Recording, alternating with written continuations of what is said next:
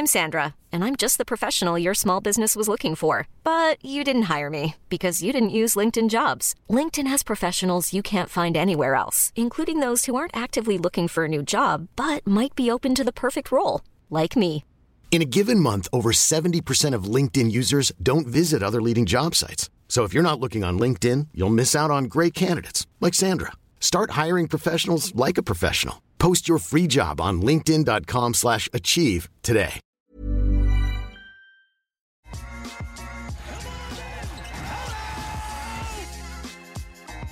Welcome to the Raptors Over Everything podcast. My name's Amit Mann. Rate, review, subscribe. Follow me on Twitter at Amit_Mann. You can find my fella here, Esfandiar Baraheni, content creator with The Score. At where can they find you?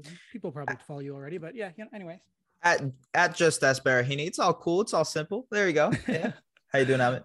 I'm doing well, man. Also because I got a feeling, I got a brewing feeling in my gut that the Raptors are going to beat the Philadelphia 76ers in this best of seven series. And as a matter of fact, you got the same feeling. So with S, we're going to go through 5 reasons why there could be more.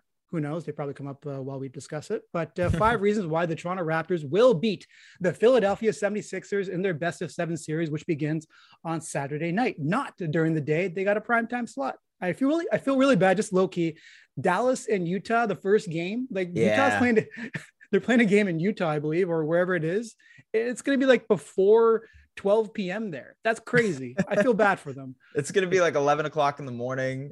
Yeah, it's crazy. Yeah, I don't know. It's going to be insane. It's crazy because, you know, the Raptors are usually slotted that 12 p.m. time first game every year, you know, but this time it's different. So.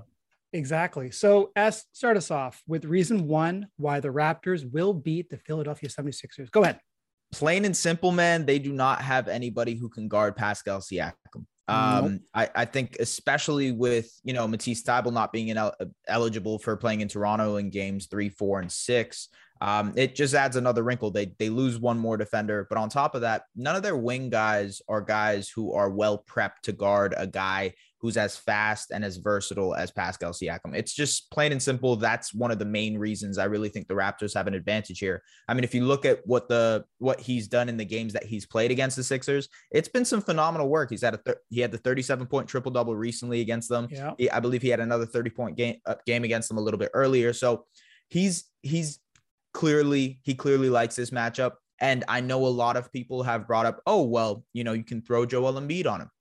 Yes, that may have been true in 2019, but just like that Fat Joe video, yesterday's Pascal Siakam is not today's Pascal Siakam. So it's just, it's a different story. Like it doesn't even compare in terms of what he can do offensively. And look, he can create for others now too. So if he's drawing that type of attention, especially from Embiid, that means that other guys are going to be left open, and that's going to cause an array of other problems for the Sixers too.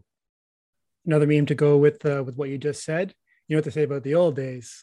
They're the old days. They're the old days. Yeah, exactly. Yeah. Right. So absolutely. I mean, I agree with everything that you're saying there. I think about, just so everyone's clear, 38-8 is what Pascal Siakam averaged against the 76ers this year. So that is just an assault of a team. That is a person who is very comfortable in this matchup. And I look at the players that they're going to be deploying, like excluding Joel Embiid, because I think that's probably a last resort. They don't want to do that. And we'll get to some of that in a second. But Tobias Harris, Danny Green, Yang, all players that Nick Nurse would typically create some action so Pascal could get that matchup. That's how comfortable he is against those 3 players, and they got no one else. Like Thybulle, you mentioned him, but even like he's a great defender, great team defender, but he's 6'5", 210.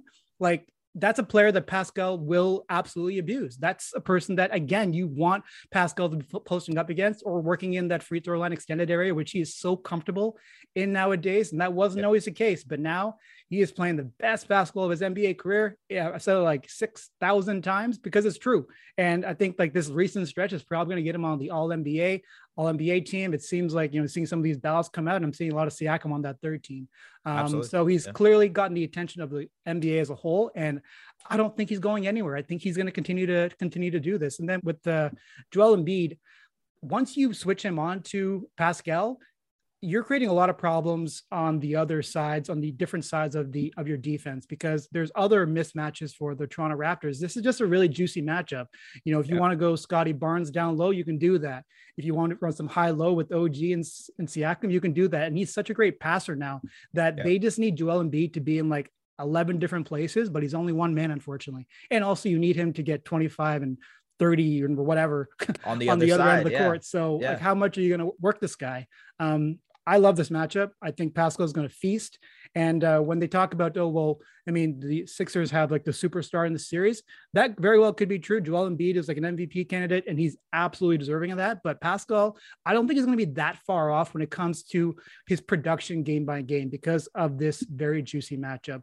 Yeah. The other thing that comes to mind for me is the Raptors just have more counters on both sides of the ball, which is kind of into the same vein of what we just discussed. But we know what the Sixers do, right? It's Harden isolation. It's Joel Embiid isolation. It's Harden, Embiid pick and roll, a little bit of Maxey in there because he's a really, you know, really fun guard and he's really fast. And I'm sure he's going to cause some issues in a few games, but that's pretty much it, because you're not going to run like a Matisse Thybulle, Tobias Harris, Danny Green pick and roll. Why? Because they aren't those players, right? It's not a good idea. It's not going to go well. And with the Raptors, they just have so many rangy defenders that you're pretty much comfortable with almost anyone guarding anyone. And that can't be dismissed. This was part of the vision, is that if we have someone who can guard like 1 through 5 truly, or at least like competently, we're going to be in pretty good shape. And I just don't see how the Sixers have the depth to really execute in this matchup. And they lost a lot of their depth when they made the Harden trade. They lost Seth Curry. They lost Andre Drummond. Yep. They needed those. Like, those players would be very valuable right now. It's funny because we've talked about it all season for the Raptors and the lack of depth that they've shown. But I actually think in this matchup, the Raptors' depth is a little bit more favorable because of that switchability, because of the counters that you mentioned.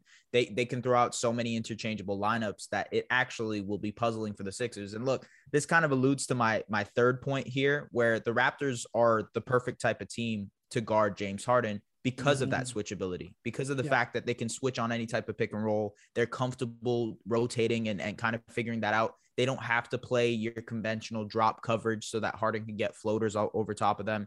They don't have to like hedge and recover. And, you know, Harden's, you know, let's talk about it. Harden's mobility, go ahead.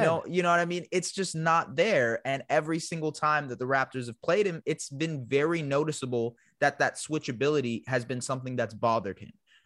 He can't get separation. He can't kind of get to his spots like he wants to. And it'll be interesting to see how he looks in this series, because a lot of pressure will be on him. I'd argue this may be the most amount of pressure he's ever had in his career, because the time is ticking on him to father time is ticking on him to be able to get a championship. But at the same time, I just think this is a really, really bad matchup for him. There's guys who can guard him. Like you said, OG, Scotty, Gary, and you can throw Pascal, Fred, you can throw a number. Keep going. There's not one player on this team that would struggle against James Harden. So I just think it's a really bad matchup for Harden as well. He is the beard at the end of the day. He's still going to do some incredible things, I imagine, but it's going to be tough on him. And that's going to be another point for the Raptors, I think. Yeah. And like, I was looking at the players that the Raptors may be uncomfortable putting on James Harden. The only ones that I'm just like, maybe would be Kem and Fred, just to a degree, because of, you know, maybe Kem gets beat off the bounce, or Fred just, you know, he's not as tall. So maybe the step back is falling for James finally, but that's pretty much it. Right. And even if those matchups did happen, I'm not going to be like, oh my God, we can't do this. It's okay. You can see how those players would be able to handle him. And if you're curious about the numbers against the Raptors in their last 2 games against, so when these two teams matched up, he's got 30 points, 8 of 24 shooting, 23 assists. Very good. 13 of 16 from the free throw line, 1 of 8 from 3, 9 turnovers, and 4 of 13 on unassisted field goal attempts, which is essentially isolation. So to your point, as like, it's pretty much all written on the wall right there. He's just not the same player.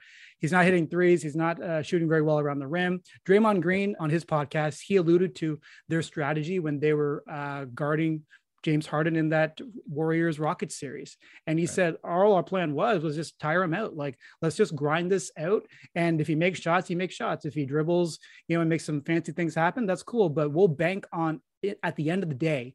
In a 7-game series, we will be able to like outdo him enough to make sure that he doesn't go off on us. And I think the Raptors are in the same boat. They're like, I want to see you do this game in, game out. The thing is with Harden too is, and this is no offense to a guy who has been an MVP in the league. 100%. Incredible. I want to make that clear too. Yeah, he's awesome. But he's been fairly one-track minded over the past couple of years. He hasn't improved his off-ball capability, so it's not like he's going to be a danger off-ball as well. You can kind of, if you're moving him off-ball, that's kind of the best situation for you. If it's Maxey that's controlling the ball, or if it's anybody else, that's kind of your best. You know, so I just think in the situations where Harden wants to play in, the Raptors have all the counters in the world. And then if it's unsuccessful and they have to move Harden off the ball to be more of a catch and shoot guy, that's what you want to do, because he's shooting a career low from three this season. And I mean, if you live with that, you die by that. And I'm completely fine. If you're a Raptors fan, you would be completely fine with that being the outcome. Yeah. So, and he's also not even comfortable doing catch and shoot threes because he's not used to it, because he's been so one track minded. Like you said, he's used to being a ball dominant guard, but what happens when all of a sudden your one-on-one ability kind of goes away? Now you're at some points you're going to be a liability on the court, because they just lack a lot of shot creation on their team. And Tobias Harris would be the next man up, I would imagine, or maybe it's Tyrese Maxey. But those aren't players that the Raptors are going to be too hesitant to just deploy whoever on again. Moving on to point four. I was looking at fouling and energy, because between Joel Embiid and James Harden, they're getting 17 free throws a game. And hey, dog, how you doing, buddy? I see you. Yeah, it's okay. Man, he wants to get in the conversation. I got no problems with that. The Raptors did a much better job in their latest matchup staying composed. So James Harden only got 6 free throws, and a few of those were kind of just like, I'm not sure about that. And the Raptors' strategy all season, and Fred VanVleet's talked about this too. He's like, yeah, man, we foul a lot. We dig our hands in there for sure. We put our hands in the cookie jar, but come playoff time, those aren't going to be called as much. And I look at that just example right there, that if they're losing, I said 17 free throws a game, but 17 points a game, my apologies, between Embiid and Harden from the free throw line, that's 17 a game. That's a lot of points. And so if some of those are going away, now you're asking these guys to, get field goals made. And if not able to do it against the Raptors defense, the reasons that we kind of outlined already, where are you going to go? Like, what's going to be your outlet for offense? You're going to need some players off your bench, a Danny Green, a Tobias Harris, to have some incredible performances. They're capable of it, but are you going to bank on that over a 7-game series? I don't know, bro.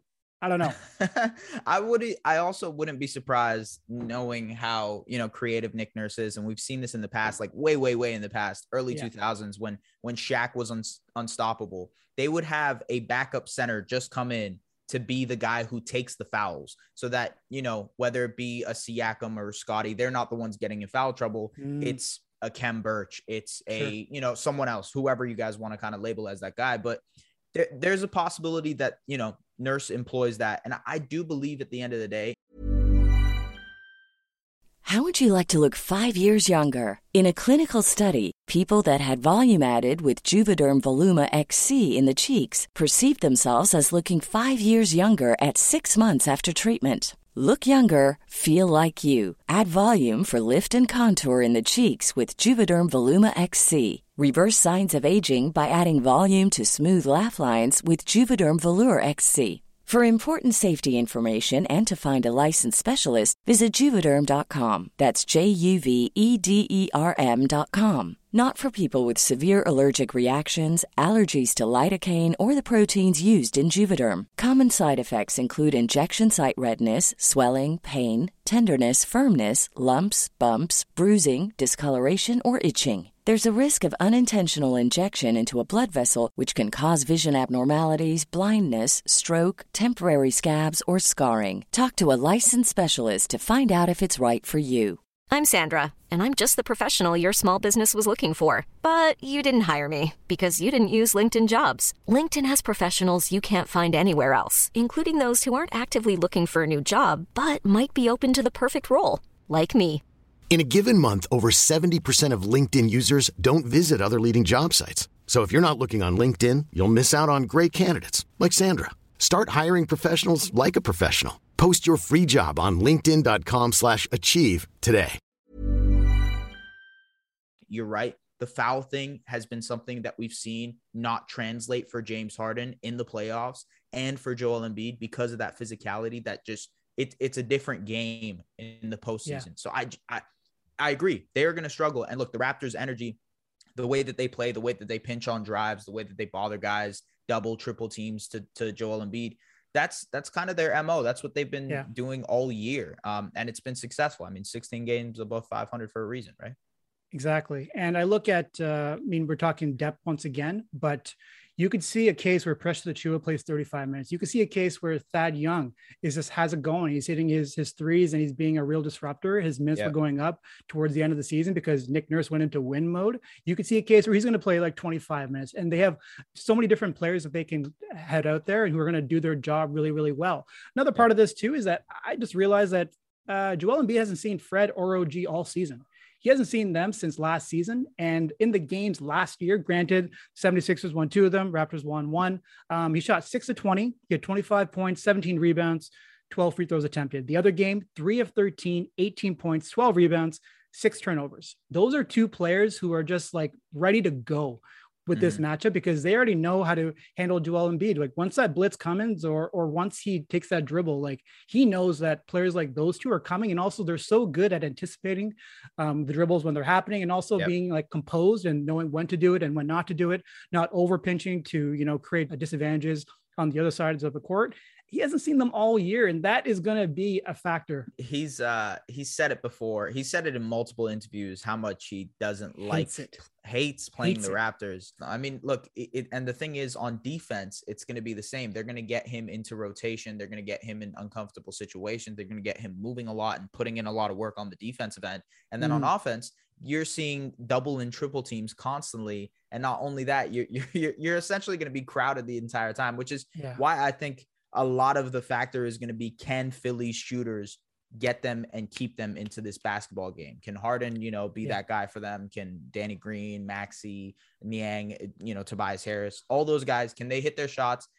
That's the Raptors' MO this year. It's we're not going to let your star beat us. Can the supporting cast end up beating us? And if they can, we'll live with that. That's fine. But I'll give credit to Tobias Harris because his touches per game has really gone down since the Harden trade. And I imagine for any player, like you want to be able to feel the ball sometimes, just like touch it. That's why some players struggle when they come off the bench because they just went through warm up and then they go to the bench and they come back. It's like, I haven't felt the ball. I don't have that rhythm anymore. It's gone. And with James Harden, he's pretty much demanding that, you got to figure it out because I'm going to hold the ball. And when I kick it out to you, in the event that I'm able to, create a mismatch or get into the lane, we'll see if that happens. I need to hit shots. And some of these guys are like, I don't know if I can do that. I'm not there yet. Right. It's an interesting thing that they're going to be asking from a lot of these players. And then one thing I want to mention with the energy thing is that in these last two games between the Raptors and 76ers, James Harden and Joel Embiid, they're shooting 4 of 16 in the fourth quarter. So you talk about wearing down your opponent. Yeah. There you go. And those are two guys that have been known to, get tired and tire out. And it's just, it's not a diss to their conditioning or anything like that, although you can take it as that. I think it's more so that when it comes to playing the Raptors, they're a type of team that are going to end up tiring you out. And then when it comes to the fourth quarter, you have 50, 70% left in the tank versus maybe 85, 90. Yeah. Side note, question for you. Do you think the Raptors start Precious Achiuwa over Scottie Barnes in this series? That's tough. Or maybe to start the second half or something like that. Yeah, I think we'll see a quick sub. I whether it's a Precious or a Kem or someone along the lines, or maybe they even go their small ball lineup and just like live with it, have Pascal at the 5 or Scottie at the 5. I do think Scottie ends up getting the matchup against Harden. He's had it through the last two games that they've had. So I don't know. I think if they like that matchup, they're probably going to end up starting Scottie just so they can match him up with Harden right out the gate. It's going to be tough. I'm genuinely curious what Nurse does with this as well. But that kind of goes to the fifth point here, which is I think head and shoulders over him, Nick Nurse is a way better coach than Doc Rivers. I think Sixers fans would even agree that Nick Nurse is a better coach than Doc Rivers. Look, we've talked about it before, the amount of 3-1 leads that Doc Rivers has blown in the past, the playoff mishaps that have happened, the rotations and him messing up lineups, et cetera, all that stuff has been well documented. But I truly think that on the other side of things, it's the fact that Nick Nurse is this out of the nowhere creative type of coach that can throw different things at you that's what makes the advantage so stark. It's so big of a contrast because Doc Rivers is very, you know, to his ways. He's frigid. He's not going to adjust much, but Nick Nurse is fluid. He's going to be changing it on the fly. And I think that's going to be huge for this series, man. I think the coaching advantage is just out of this world for the Raptors. Yeah. So, and like we've talked about already, he just doesn't have a lot of options off his bench. Like Paul Reed is an interesting player. He is a Raptor at heart, 6'9", 215. Like that man should be a Toronto Raptor. I would love him on the team. Guy who's just naturally athletic, plays with energy. And the Raptors will figure out his skills. Anyways, besides that point, like Nick Nurse has worked himself into the coach of the year conversation. There are some people kind of whispering about it, just like, you know, as other players have really ascended in the second half of the season, Pascal, third all NBA, Scottie Barnes, potentially rookie of the year. Nick Nurse has got himself in the coach of the year conversation because you look at where the Raptors were at the beginning of the season versus where they are now, two very different teams. And that's a credit to him, his coaching staff, the players as well, because they've been working at this, hammering away at the principles. And we laughed at, you know, he's playing his starters 38 minutes and playing his bench players like 2 seconds. But at the end, he said that we demand this level of play. And if you're not going to do it, then I'm going to use these guys who are going to do it. So I think in the end, like you said, that's another advantage that the Raptors have. Look at all these advantages, people, and you're worried about it. Come on. I honestly, you know, as I was going through and I was doing my own video for work and trying to like sort out what I could, you know, what the advantages are for the Raptors, I think it just became more and more clear to me that they should be the favorites in this matchup. You know, obviously you have Joel Embiid and James Harden, and that's always going to be, you know, top end talent is always going to outdo you. But in terms of the matchup itself, basketball wise, it seems pretty clear that the Raptors have the upper hand. It's just about going out and executing that and kind of playing to your strengths. And, you know, hopefully they'll end up winning it in 5, 6, or 7, whatever it is. Right. So there you go. Game one will be interesting. I'm curious how the Raptors come out. That Philly crowd is bananas. And that's one game that I could see the 76ers taking as the Raptors. And, you know, Scottie Barnes, new experience form and all that kind of stuff. But that could be a game where the Raptors struggle a little bit. But other than that, man, I'm very confident that this team will pull this off. S, man, quick hit podcast right there. Thanks so much for joining me. Appreciate you, man. Thank you.